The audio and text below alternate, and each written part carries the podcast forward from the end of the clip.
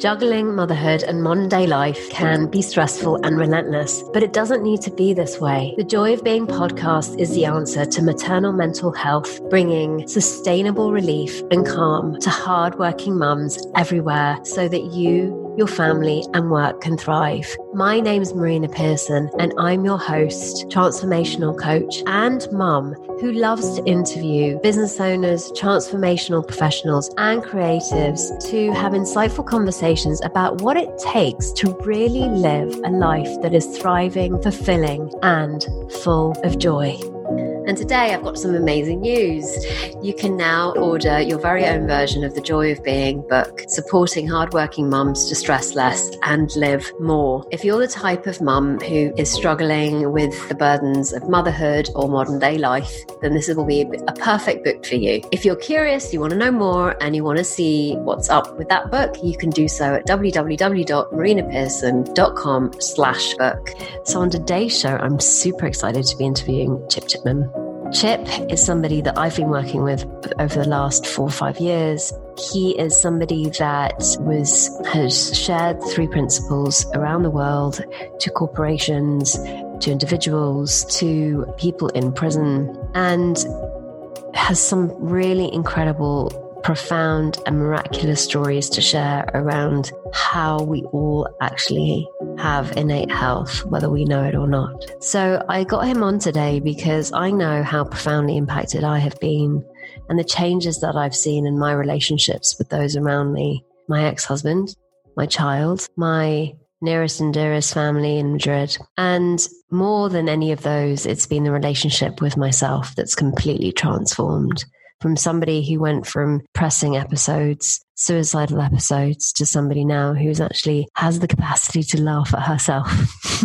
so, without further ado, I don't want to keep you waiting anymore because the conversation we had was very profound and very personal to Chip. And he talked about his relationship with his dad, his relationship with his son, the relationship that he has, has with his wife. And through his stories, you can see the hope and the magic that we all have inside of us and how it's possible to thrive in relationship, even when we can't see how. Enjoy. So, welcome everybody. And on today's show, I have the wonderful Chip Chipman.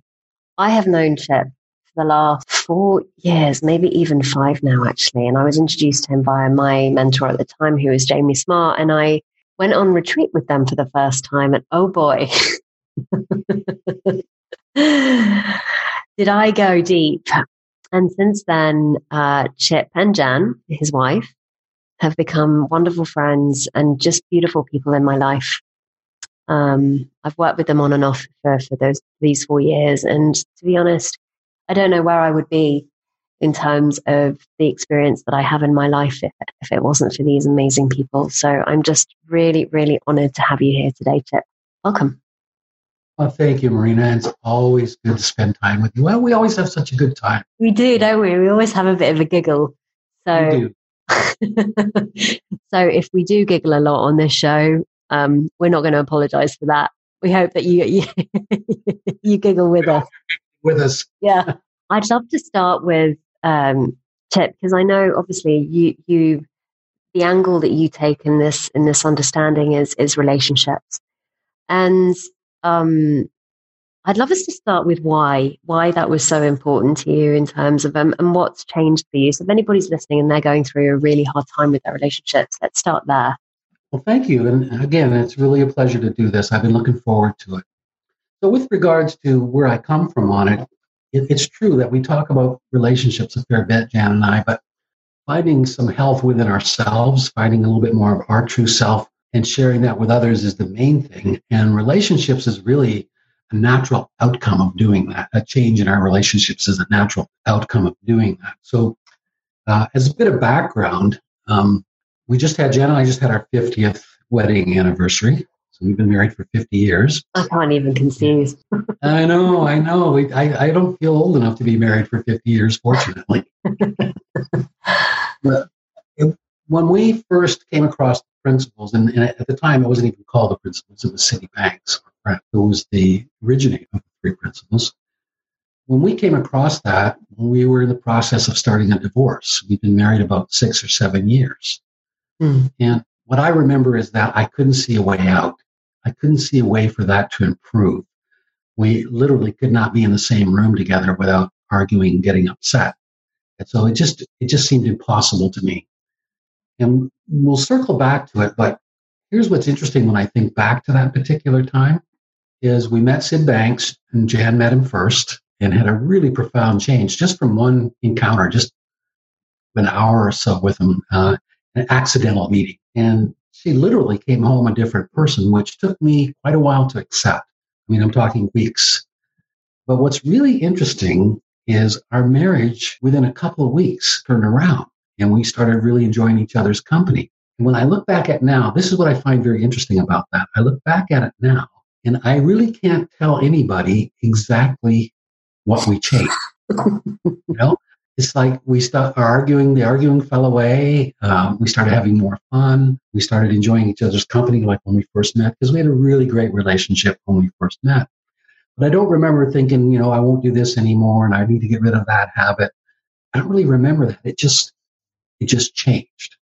Mm-hmm. And essentially my, my analysis of that is that Jan heard something that took her to her true self, which was if you, if you if you've listened to the principles for a while, you have that idea that no matter what you've been through, the true self, because it's spiritual in nature, has not, will not, cannot ever be damaged. It just can't. It's not of this world, so it can't be damaged. And that's kind of the essence of, of the idea of innate health and the principles. So when Jan came home from her first encounter with Sid and just she just looked healthy and happy, and which really didn't add up to me. Like, you know, I thought you had to go to the Zendo for years and years and years, and after that, maybe go to Japan and India, and you know, all the searching and thing. You don't just go off in an afternoon and come back with just happy and just solid, you know. So it took me a while to accept that. And in fact, at first I did less than accept it because I, I resisted and argued and it seemed just way too simple to me. It just was way too simple. The saving grace with that was that Jan's change was permanent. Hmm. And it was permanent in the face of me trying to bring her back where I knew her. Now, I don't, I don't mean that I was consciously doing that, but in that first few weeks when she had found this happiness, I would try to hook her into an argument. I would try to upset her. You know, this is in hindsight, you know, but it was pretty constant. So I know something was going on. I wanted her back where I knew the handles in the relationship, so to speak. And it wouldn't, it wouldn't work. Like I could get her upset for a moment or two. Um, I could get her to argue with me for a moment or two, but I always saw that moment when it just stopped. And later on, I realized that what would happen then is she would just go, she was just not going to go there. Hmm. She would return to that feeling of health. And sometimes she'd have to leave me and go for a walk to do it, but she would do it. And I, I really at first thought this change was temporary. I thought, well, this will go away. It's just some kind of, you know, she's met some charismatic person and blah, blah, blah. But the fact that it was sustained finally got my curiosity up. So I've seen this process many times around the principles. When somebody first encounters somebody who's had a change, if it's somebody close to you, the first, my first experience was confusion. It just really confused me. And what I didn't see at the time is that confusion was healthy hmm. because I, I was pretty sure I knew how the world was constructed, and all of a sudden I was very confused. Nothing that I tried worked from the old world. But eventually, because Jan's change was sustained and I could see that she was healthier, I could see that she was happier. Whether I wanted to deny it or not, I could still see it. And eventually that confusion turned to curiosity. Mm-hmm. And then I started to listen and eventually went to hear Sid Banks speak. And it's still, I still hung out in that low level for a while, just kind of hanging on. But I remember the moment when I really saw something for the first time. Um, we've been going along. My, our marriage was already better in spite of the fact that I couldn't figure out why. we were definitely feeling better but I was still kind of hanging out and that's your world and I'm stuck here kind of thing. Hmm. And I was sitting on the couch one morning really early, um, like 7, 6.30, 7 o'clock in the morning we were up. And Jan was on the floor playing with our son, uh, Peter. And the sun was coming in the window at a super low angle, coming through the window, and it was in their hair, the two of them. And I was looking at it, and for some reason, it just caught my attention. And as I was looking at them, this feeling just, whew, just rushed in. And I just filled up and teared up. And I remember thinking, wow, all I have to do is surrender. Mm-hmm. And everything changed after that. That was that was the moment of change for me. And that was before I ever met Sid Banks. Dad had met him, but I hadn't. So it's just fascinating for me to look at that and see how when one person takes care of their own health, um, which is the essence of how we work with couples, by the way. We don't necessarily put people together when we when they first work with us. work with them individually because we found through our own experience, like what happened with us, when one person finds a new level of health and is able to let go of all of that sticky stuff to just maintain their own health and their own state of mind, the relationship is automatically changed. Mm. Automatically changed. Um, and that's not to say that in every case it'll work out because I'll put it this way there was a possibility that I didn't see that it wouldn't change. And if Jan had to move on at that point, that would have been the right thing for her to do. Right. But lucky me, um, I finally did get a glimpse. But it was fascinating because we didn't really have to address all the issues. Mm-hmm. You know, um, it just changed. Now, having said that, as we started to feel better, we did talk about things that had bothered us before, but we were talking about those things, both and both of us in a good state of mind. So we were able to resolve and, and make changes. I don't know if that's making any sense so far. But what I, yeah, no, it does, you know, and, and I've seen this for myself, um, where my ex and I, and you know, you know, you know him, and we, for many years, were coming from this place of defending our realities a lot. And recently, I, I don't know, I guess I just stopped doing that. Um, and what's been fascinating to me is that for the first time ever, he actually reached out to me to tell me what an amazing mom I am. Ah, beautiful. Now, uh, this, in the context of that, has come from a place of the usual narrative was coming from I'm a better parent, I know better. Mm. And that's gone from that to you're an amazing mother. Now, it wasn't, I was just not like, to me, that was just really unexpected. Like, just totally did not expect that. But it makes sense to me that that's what he sees because of where I am right now or where I was to where I am. And it apparently was always his fault. You know, it had nothing to do with me. I was doing the work. Um, like, it, like you need to wake up it's it's got nothing to do with me. Um, and and and actually, I reflected on that when he sent me that text. And I thought, oh my god, it must have had something to do with me. That's beautiful. What a, what a beautiful thing, though. You know. Yeah. And how beautiful for Leo. Yeah. That's Very much so.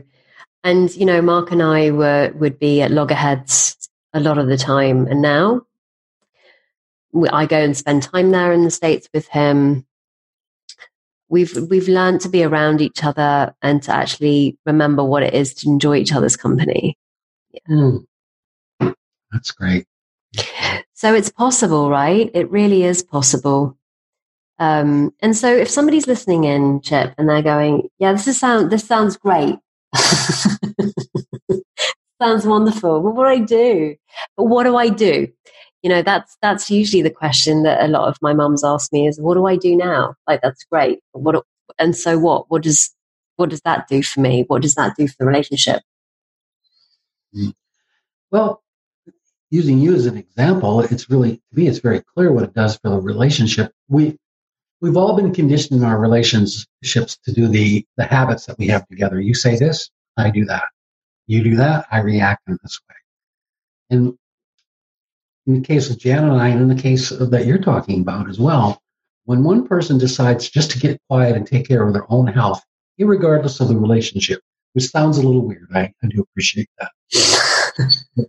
but when you take care of your own state of mind, mm. what happens is you break that habit.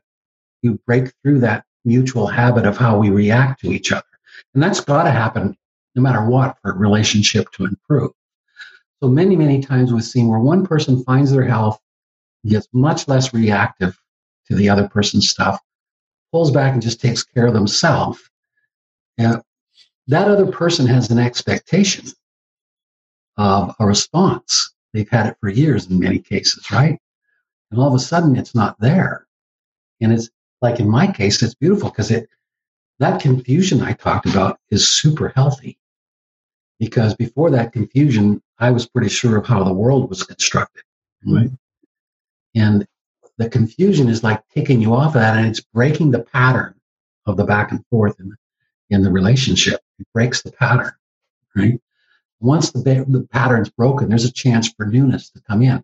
And even if it only comes in in one part, the relationship is fundamentally changed in that the other person doesn't have the the echo chamber to bounce off of, so to speak, to, to get into, to get the back and forth going.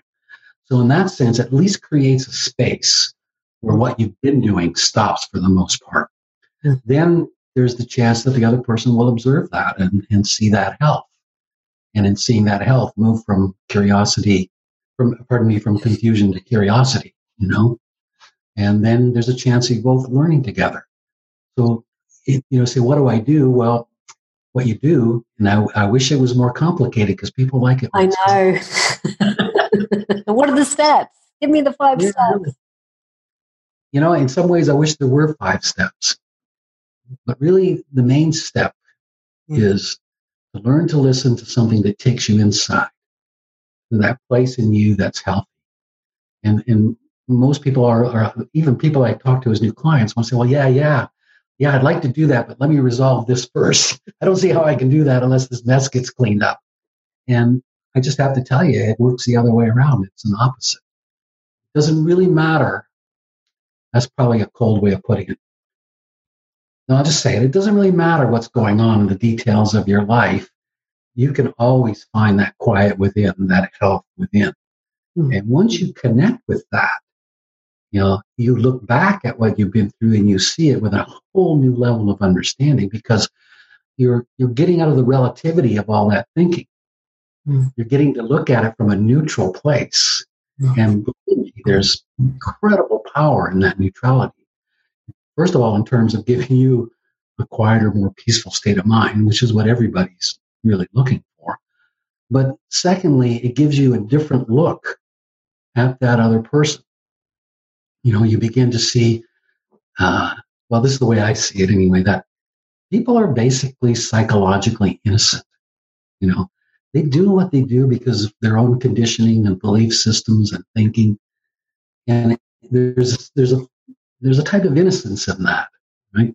Like nobody would want, nobody would say, I want to have a combative marriage. You know, nobody would want to say, I want to have a combative relationship with my, my yeah. father, my brother yeah, nobody wants that, but we we do fall into it. And once the fault game gets going, your fault, my fault. Boy, it's really it's really quite hard to break that pattern mm. until one person has the insight that their state of mind is solely in their hands. And the wonderful thing about that is once they see that, it actually changes how they see the other people, another person, and breaks the pattern. It breaks the pattern. It's like the referee of a boxing match.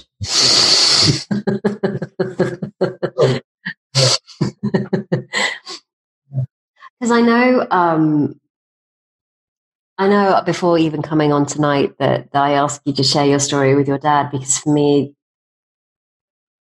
I can I can't even like for me that's just such a miracle story. Um, because I know that that was a relationship that, based on the context in which you found yourself in, was Like, how can that, how can that, how is that even possible? Like, okay, fair enough, my wife, whatever. yeah, right. my father, like, no, he's the exception. So I'd love you to share because, yeah. Yeah, my father was the exception. And, and by way of background, I'm the oldest of 11 kids. And uh, my dad was uh, quite a strong alcoholic. I mean, he really had it bad. And at times he could be very violent, you know. And so I, by the time I was a young man, I had a pretty, pretty strong hatred for my father. I couldn't think about him in any way without a bad feeling, without hatred, absolute hatred and loathing, you know. And even for a year or two after I met Sid, I still had, I couldn't shake that feeling mm. about my father, right? I, I just seen too much, especially the oldest son, because as I turned into a teenager, I ended up in the middle of it a lot between my mother and my father. And so I definitely had this profound hatred for my father. And uh, I'd gotten to the point where I, there was a period where I didn't speak to him of 12 or 13 years, something like that, because I never let him meet my kids either. When my kids were born, my, they knew they had a grandfather, but they, they, I think we went with each of them when my mom was around so that she could see the baby. But after that, they never had any contact uh, with my father. And so when I first started listening to Sid Banks, I mean, it was great. My marriage was changing everything, but there was something he would talk about that would just get me upset every single time. And what it was, he'd talk about forgiveness, you know, and about how you really won't get a really quiet mind until the spirit of forgiveness, because that's what fills your head, you know, in a lot of cases.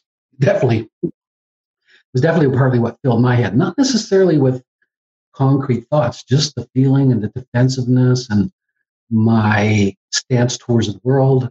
All of that came out of that experience. Just, I mean, Freud was correct to that extent that we're a product of our experiences. The only thing Freud didn't know is that while that's true, it's still just thought. It's the gift we have, right? So anyway, um, Sid would talk about forgiveness and I'd get upset. And at one point, one night, I actually walked out of one of his talks because he was going on about forgiveness. And I was getting, was getting, I was so upset I felt sick, you know. And I remember thinking, you don't know what I've seen. There are things that are unforgivable, right?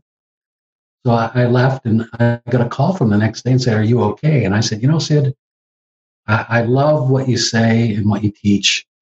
And I understand when you start talking about forgiveness, you're talking about a quiet mind and I can see intellectually why that would be true, that forgiving would give you a quieter mind. But I said, I just came right out with this. And you haven't seen what I've seen. You haven't experienced, so you really can't talk to me about forgiveness. He said, Well, do you want to come over? I said, Yeah. So I drove across the island to Sid's house. It was one of maybe in, in 43 years that I knew him. Was one of maybe three occasions when he actually talked about something personal in my life. He never, he always, he, he would always say, you don't have to talk about your problems. He would just lead you to that, to that health and you'd see for yourself. But in this case, he told me to come over. So I did. I, I went over to his house. And, It's on your mind. Uh, well, you want to hear it? I told him the first, the worst couple of stories I could think of. And I didn't leave out any details. was pretty gruesome. And I could see it upset him you know, that he, he reacted to it. He, I could see the compassion and the sorrow as I was talking to him. I remember thinking to myself, finally, he understands that some things are unforgivable, you know? And then we had a long, quiet pause. We were just sitting there in his living room looking out the sea. And, and finally he says, You know, Chip, your father must have really been suffering to have done those things. And I just freaked out my father was suffering, and I walked out on him again. You know, I will see you later, and I, I drove home.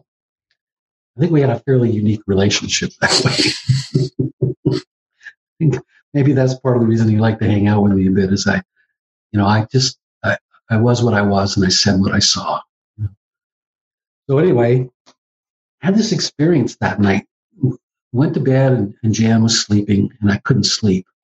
And partly because I was thinking about that conversation. But for some reason, I started to think of some terrible things I'd said to Jan before this change.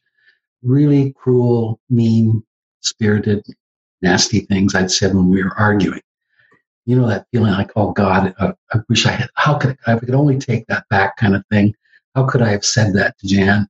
And I was just cringing in bed, and then out of nowhere, this kind of peace just washed over me. Wow! And I remember the insight was very simple. I just thought to myself, that's from this old world over here.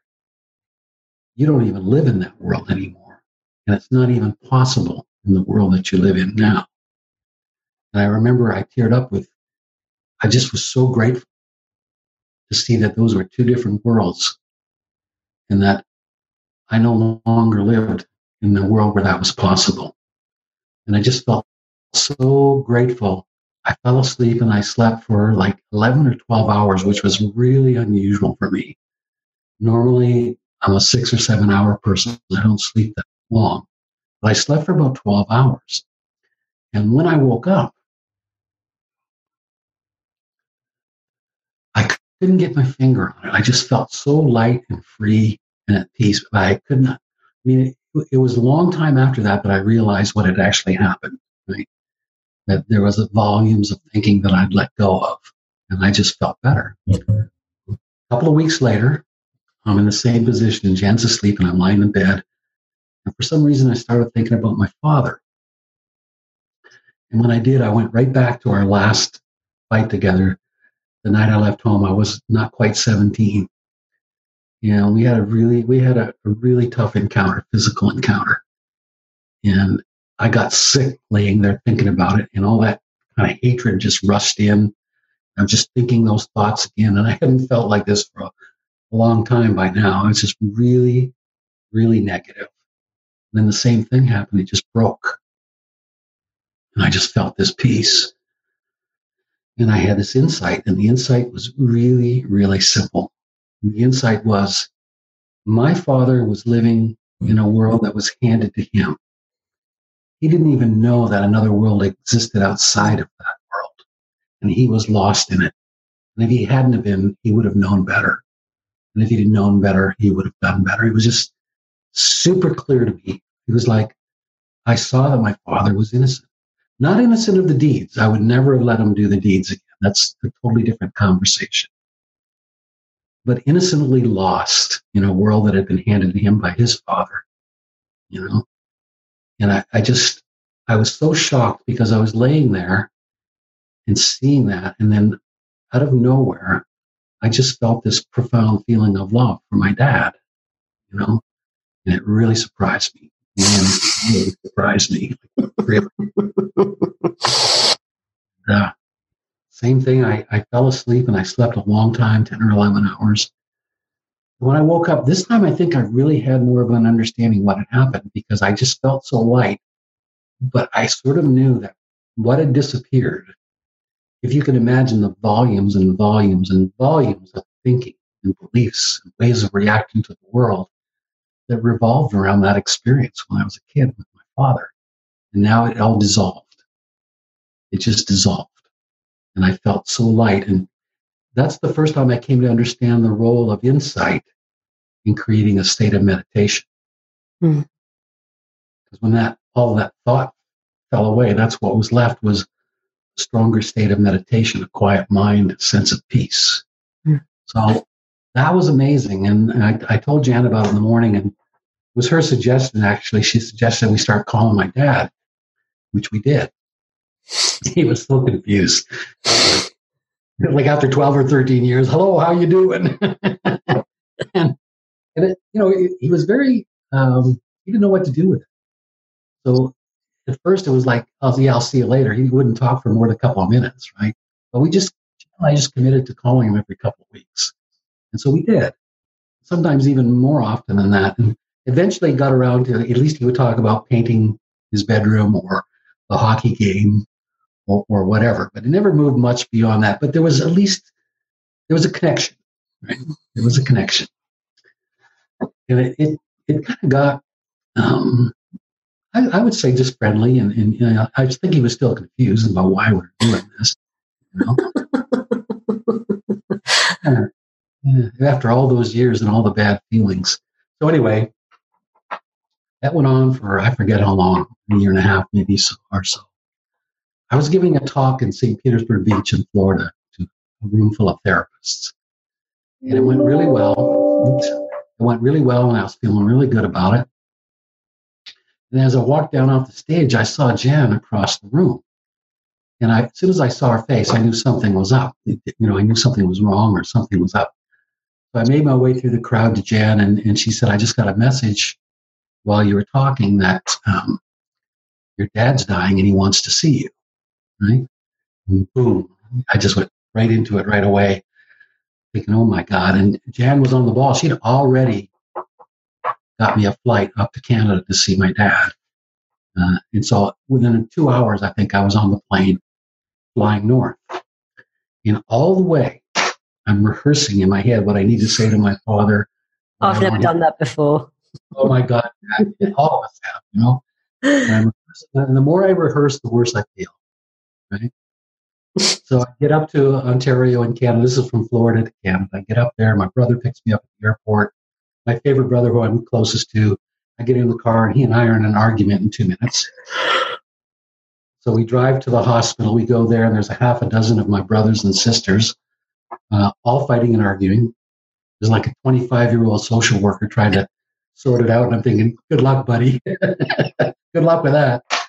And uh, I just told them, you know, I'm the oldest. The old man wants to see me. So if he regains consciousness, I'm going in by myself. And somebody, one of them started to argue, and I just, I just put it down. It wasn't friendly. It wasn't nice.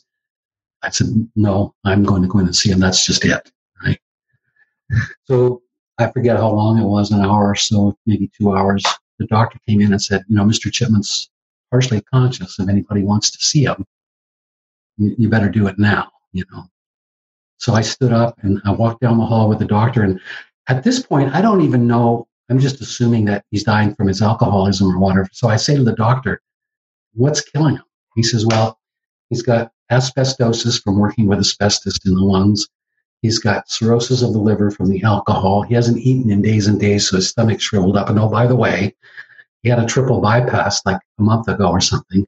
Instead of going, which nobody told me about, which instead of going home and doing the therapy, he went home and sat on the couch drinking whiskey. And I said, well, which one of them's killing him? He said, really none of them. He said, it's just so much that now he's got pneumonia and he's just going down fast. He said, if anything, the pneumonia's okay.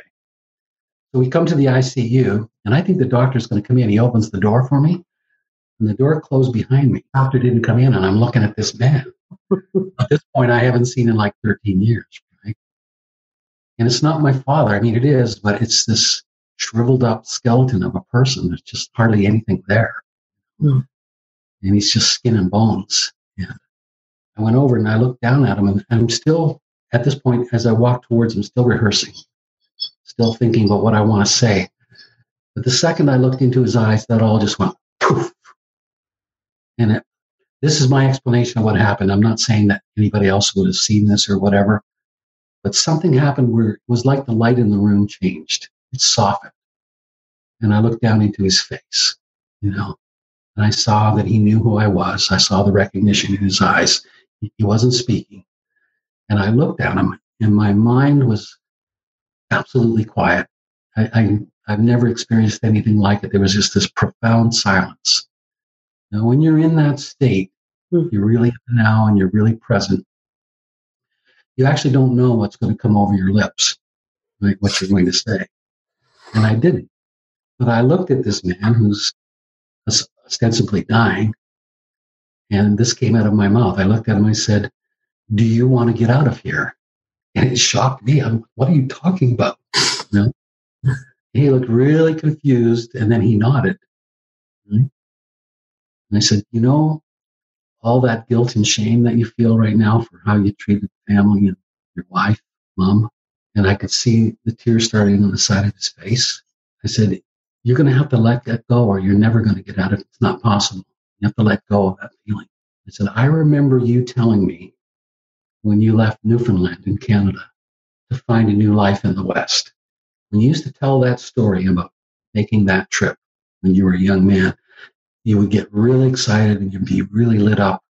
and you talk about getting on that train and going west. Excuse me. I said, Do you remember that? And he nodded. I said, Do you remember the feeling of doing that? And he nodded. And I said, You know, if you want to get out of here, that's the feeling that you've got to hang on to. And you have to know that you were living in a world that was handed to you. And you didn't know there was a world outside of that because if you had, you would have done better. You, if you'd, you'd have known better, you would have done better. You lost consciousness. Hmm. And I thought to myself, what have I just said to a dying man? You know, literally made no sense to my intellect. And I went out and went down the hall, and this is showing my age. Went to the payphone,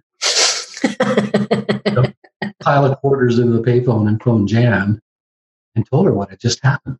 You know, if you want to get it, I told her exactly what I said. I said, I can't believe I said that to a dying man. And Jan said, That's really beautiful, really beautiful. Hmm. And Jan said that, I, and then I connected. I realized it was what it was. And Jan said, You know, we have this video of the kids. He's not seen them since that they're teenagers now. She's I'll FedEx this video up to the hospital, and when it gets there, you can show it to them. And it was it was a silly video. It was like for the insurance company, like here's the refrigerator, here's the VCR, here's the TV, you know. And every once in a while, the kids were in it, and there was a shot of my son in the garage working on his uh, American muscle car that he and I were restoring together. And there was a shot of my daughter throwing the frisbee for the dog in the backyard. So anyway, this video comes up, and the next when it gets there, um, he regains consciousness again, and I get permission from the doctor to put TV in the room, introduce him to his grandkids. And when he when he came to, I said, "Do you want to meet your grandchildren?" He just, "What?" You know. And I said, "They're not really here, but you'll see a video." He said, "Okay." So the doctor, by then there's like half a half a dozen of maybe four or five of my brothers and sisters in the room. The doctor says five minutes at the most. So we put on the video, and you know, here's the VCR, here's the microwave, and then in the garage is my son, who's 16, in his jeans, no shirt, hot summer Florida day, and he's got we've got this big V8 all tuned up, and he's he's got it running. He's revving, he's leaning over the motor, revving it up, making this roar. He's looking back with his big grin on his face, right? so there's that, and my dad's watching this, and he's like, he just you could see it was really hitting. He's seen his grandson, right? Yeah.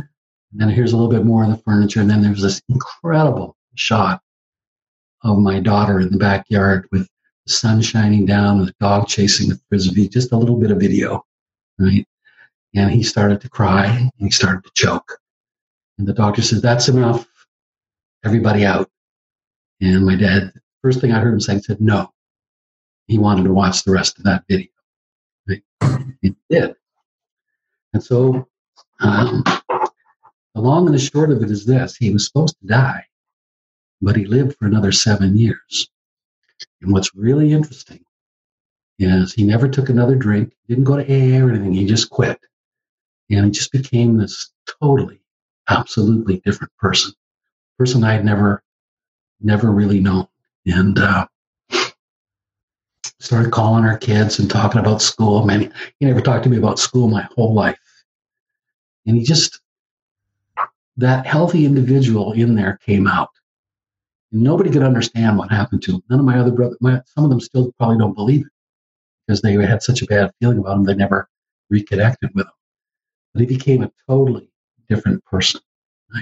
It's funny, he was too macho to talk to me about what happened in the hospital, but he talked to Jan about it and say how grateful he was and, and how, yeah, well, at his funeral, I did the, um, the eulogy. My old aunt came up to me after his sister, about the same age. She's a sweet, sweet person. She said, she says, you know, when your dad was in the hospital last time a few years ago, I said, yeah. She said, he told me the strangest story. And I said, What's that? She said, he, She says to me, He said that while he was in the hospital, an angel came to him and told him that he was innocent and that he should forgive himself. Wow. Yeah. yeah. And for me, that experience was so profound. and so much an important part of my work and the principles moving forward because in my father, I saw that anybody, and I need anybody.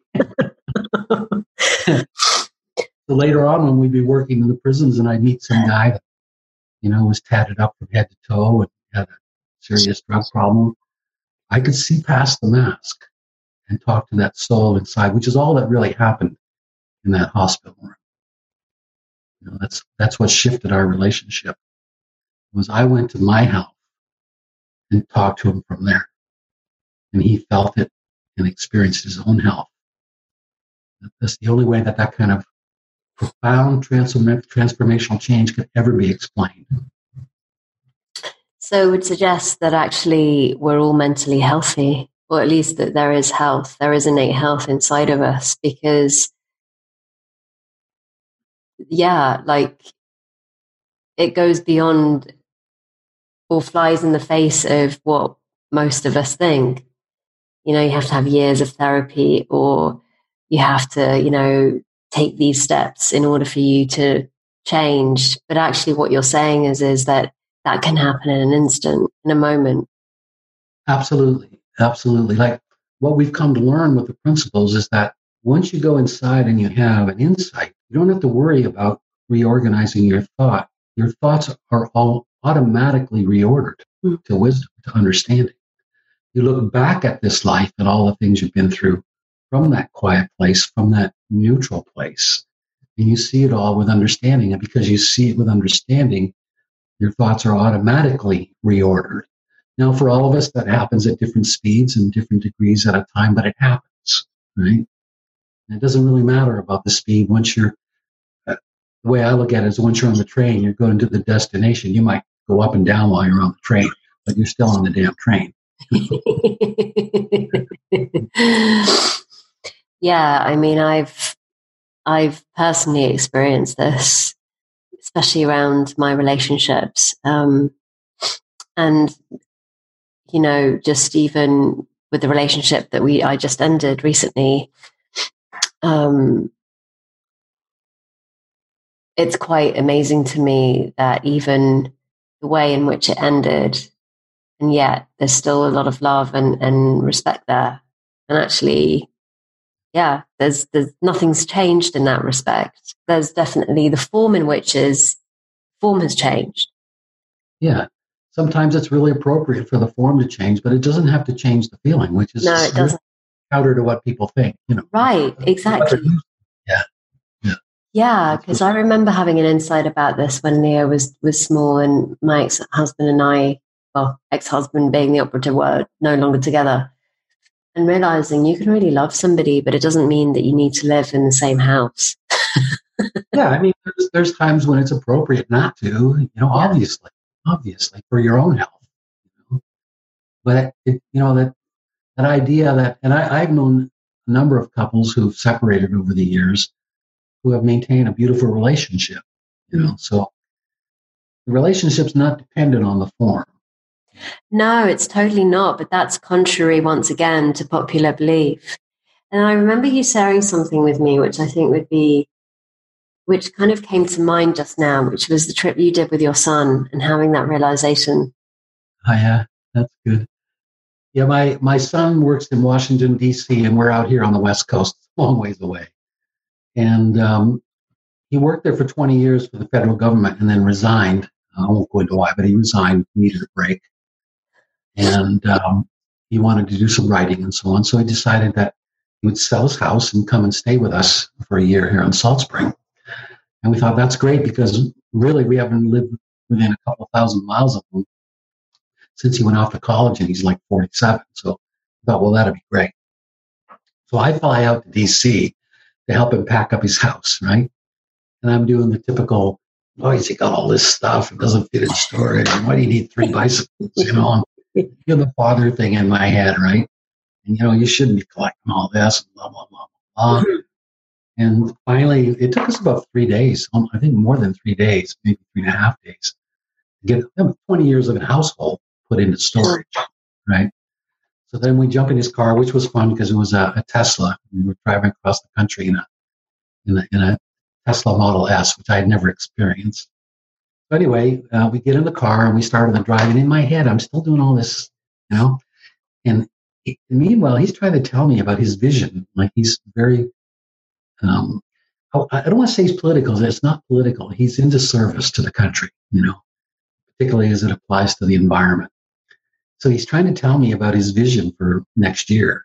And I'm still thinking about why do you have three bicycles? Second or third day into it, we're driving along. And it just hits me that I'm listening to this wonderful young man with my father ears.